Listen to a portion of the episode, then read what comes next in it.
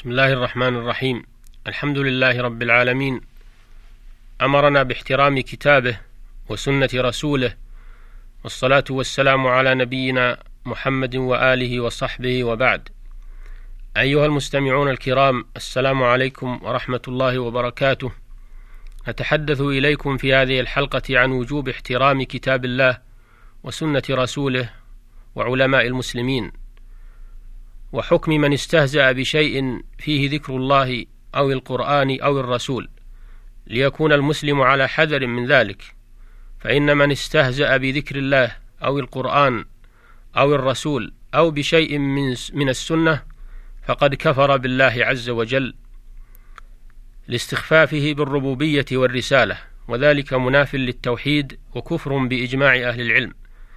قال الله تعالى: ولئن سألتهم ليقولن إنما كنا نخوض ونلعب، قل أبي الله وآياته ورسوله كنتم تستهزئون، لا تعتذروا قد كفرتم بعد إيمانكم. وقد جاء بيان سبب نزول هاتين الآيتين الكريمتين، أنه ما حصل من المنافقين في بعض الغزوات من سخرية بالرسول صلى الله عليه وسلم وأصحابه، فقد روى ابن جرير وغيره عن ابن عمر ومحمد بن كعب وزيد بن أسلم وقتادة، دخل حديث بعضهم في بعض، أنه قال رجل في غزوة تبوك: ما رأينا مثل قرائنا هؤلاء، أرغب بطونا ولا أكذب ألسنا ولا أجبن عند اللقاء، يعني رسول الله صلى الله عليه وسلم وأصحابه القراء.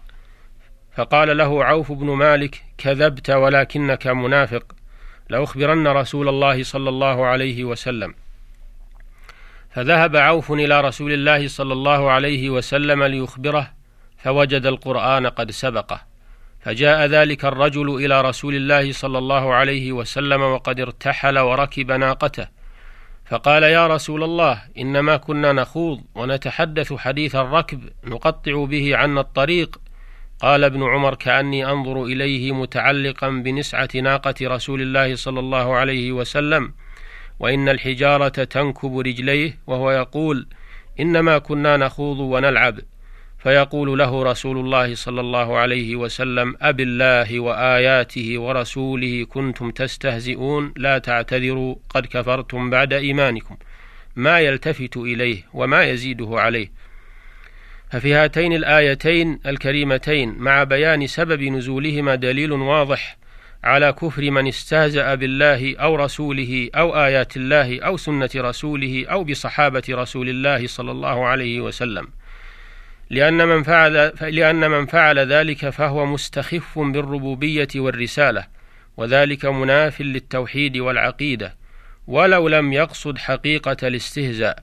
ومن هذا الباب الاستهزاء بالعلم وأهله وعدم احترامهم، ومن هذا الباب الاستهزاء بالعلم وأهله وعدم احترامهم، أو الوقيعة فيهم من أجل العلم الذي يحملونه، وكون ذلك كفرا ولو لم يقصد حقيقة الاستهزاء، لأن هؤلاء الذين نزلت فيهم الآيات جاءوا معترفين بما صدر منهم، معتذرين بقولهم: إنما كنا نخوض ونلعب، أي لم نقصد الاستهزاء والتكذيب، وإنما قصدنا اللعب، واللعب ضد الجد. فأخبرهم الله على لسان رسوله صلى الله عليه وسلم أن عذرهم هذا لا يغني عنهم شيئا من الله، وأنهم كفروا بعد إيمانهم بهذه المقالة التي استهزأوا بها ولم يقبل اعتذارهم، وأنهم لم يكونوا جادين في قولهم، وإنما قصدوا اللعب, وإنما قصدوا اللعب ولم يزد صلى الله عليه وسلم في إجابتهم على تلاوة قول الله تعالى: أبي الله وآياته ورسوله كنتم تستهزئون، لا تعتذروا قد كفرتم بعد إيمانكم، لأن هذا لا يدخله المزاح واللعب، وإنما الواجب أن تحترم هذه الأشياء وتعظم ويخشع عند آيات الله، إيمانا بالله ورسوله وتعظيما لآياته، والخائض اللاعب متنقص لها. قال الشيخ محمد بن عبد الوهاب رحمه الله: القول الصريح في الاستهزاء هذا وما شابهه، وأما الفعل الصريح فمثل مد الشفة وإخراج اللسان ورمز العين، وما يفعله كثير من الناس عند الأمر بالصلاة والزكاة، فكيف بالتوحيد؟ انتهى كلامه رحمه الله. ومثله الاستهزاء بالسنة الثابتة عن رسول الله صلى الله عليه وسلم، كالذي يستهزئ بإعفاء اللحى وقص الشوارب، أو يستهزئ بالسواك أو غير ذلك، وكالاستهزاء بالأمر بالمعروف والنهي عن المنكر. قال ابن إسحاق: قد كان جماعة من المنافقين منهم وديعة بن ثابت أخو بني أمية بن زيد بن عمرو بن عوف، ورجل من أشجع حليف لبني سلمة يقال له مخشي بن حمير، يشيرون إلى رسول الله صلى الله عليه وسلم وهو منطلق إلى تبوك، فقال بعضهم لبعض: أتحسبون أن جلاد بني الأصفر كقتال العرب بعضهم بعضا؟ والله لكأنا بكم غدا مقرنين في الحبال، إرجافا وترهيبا للمؤمنين. فقال مخشي بن حمير: والله لوددت أني أقاضى على أن يضرب كل رجل منا مئة جلدة، وإنا نتلفت أن ينزل فينا قرآن لمقالتكم هذه.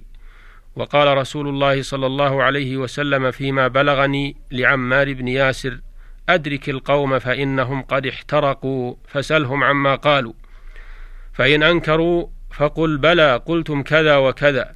فانطلق إليهم عمار فقال لهم, فقال لهم ذلك، فأتوا رسول الله صلى الله عليه وسلم يعتذرون إليه، فقال وديعة بن ثابت ورسول الله صلى الله عليه وسلم واقف على راحلته، فجعل يقول وهو آخذ بحقبها: يا رسول الله، إنما كنا نخوض ونلعب. فقال مخشي بن حمير: يا رسول الله، قد قعد بي اسمي واسم أبي. فكأن الذي عناه أي بقوله فكان الذي عناه أي بقوله تعالى: إن نعف عن طائفة منكم.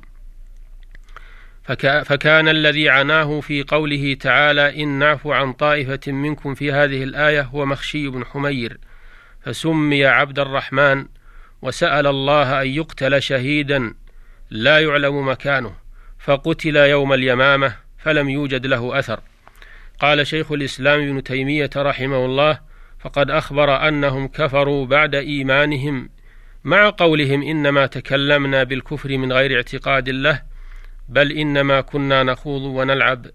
وبين أن الاستهزاء بآيات الله كفر، ولا يكون هذا إلا ممن شرح صدرا بهذا الكلام، ولو كان الإيمان في قلبه لمنعه أن يتكلم بهذا الكلام. والقرآن يبين أن إيمان القلب يستلزم العمل الظاهر بحسبه، كقوله تعالى: ويقولون آمنا بالله وبالرسول وأطعنا ثم يتولى فريق منهم من بعد ذلك وما أولئك بالمؤمنين، وإذا دعوا إلى الله ورسوله ليحكم بينهم إذا فريق منهم معرضون، وإن يكن لهم الحق يأتوا إليه مذعنين، أفي قلوبهم مرض أم ارتابوا أم يخافون أن يحيف الله عليهم ورسوله، بل أولئك هم الظالمون. إنما كان قول المؤمنين إذا دعوا إلى الله ورسوله ليحكم بينهم أن يقولوا سمعنا وأطعنا، وأولئك هم المفلحون. فنفى الإيمان عمن تولى عن طاعة الرسول، وأخبر أن المؤمنين إذا دعوا إلى الله ورسوله ليحكم بينهم سمعوا وأطاعوا، فبين أن هذا من لوازم الإيمان. انتهى كلامه رحمه الله. وبه يعلم كفر وبه يعلم كفر من يتنقصون الشريعة الإسلامية ويصفونها بأنها لا تصلح لهذا الوقت الحاضر، وأن الحدود الشرعية فيها قسوة ووحشية، وأن الإسلام ظلم المرأة، إلى غير ذلك من مقالات الكفر والإلحاد. نسأل الله العافية والسلامة، وإلى الحلقة القادمة بإذن الله، والسلام عليكم ورحمة الله وبركاته.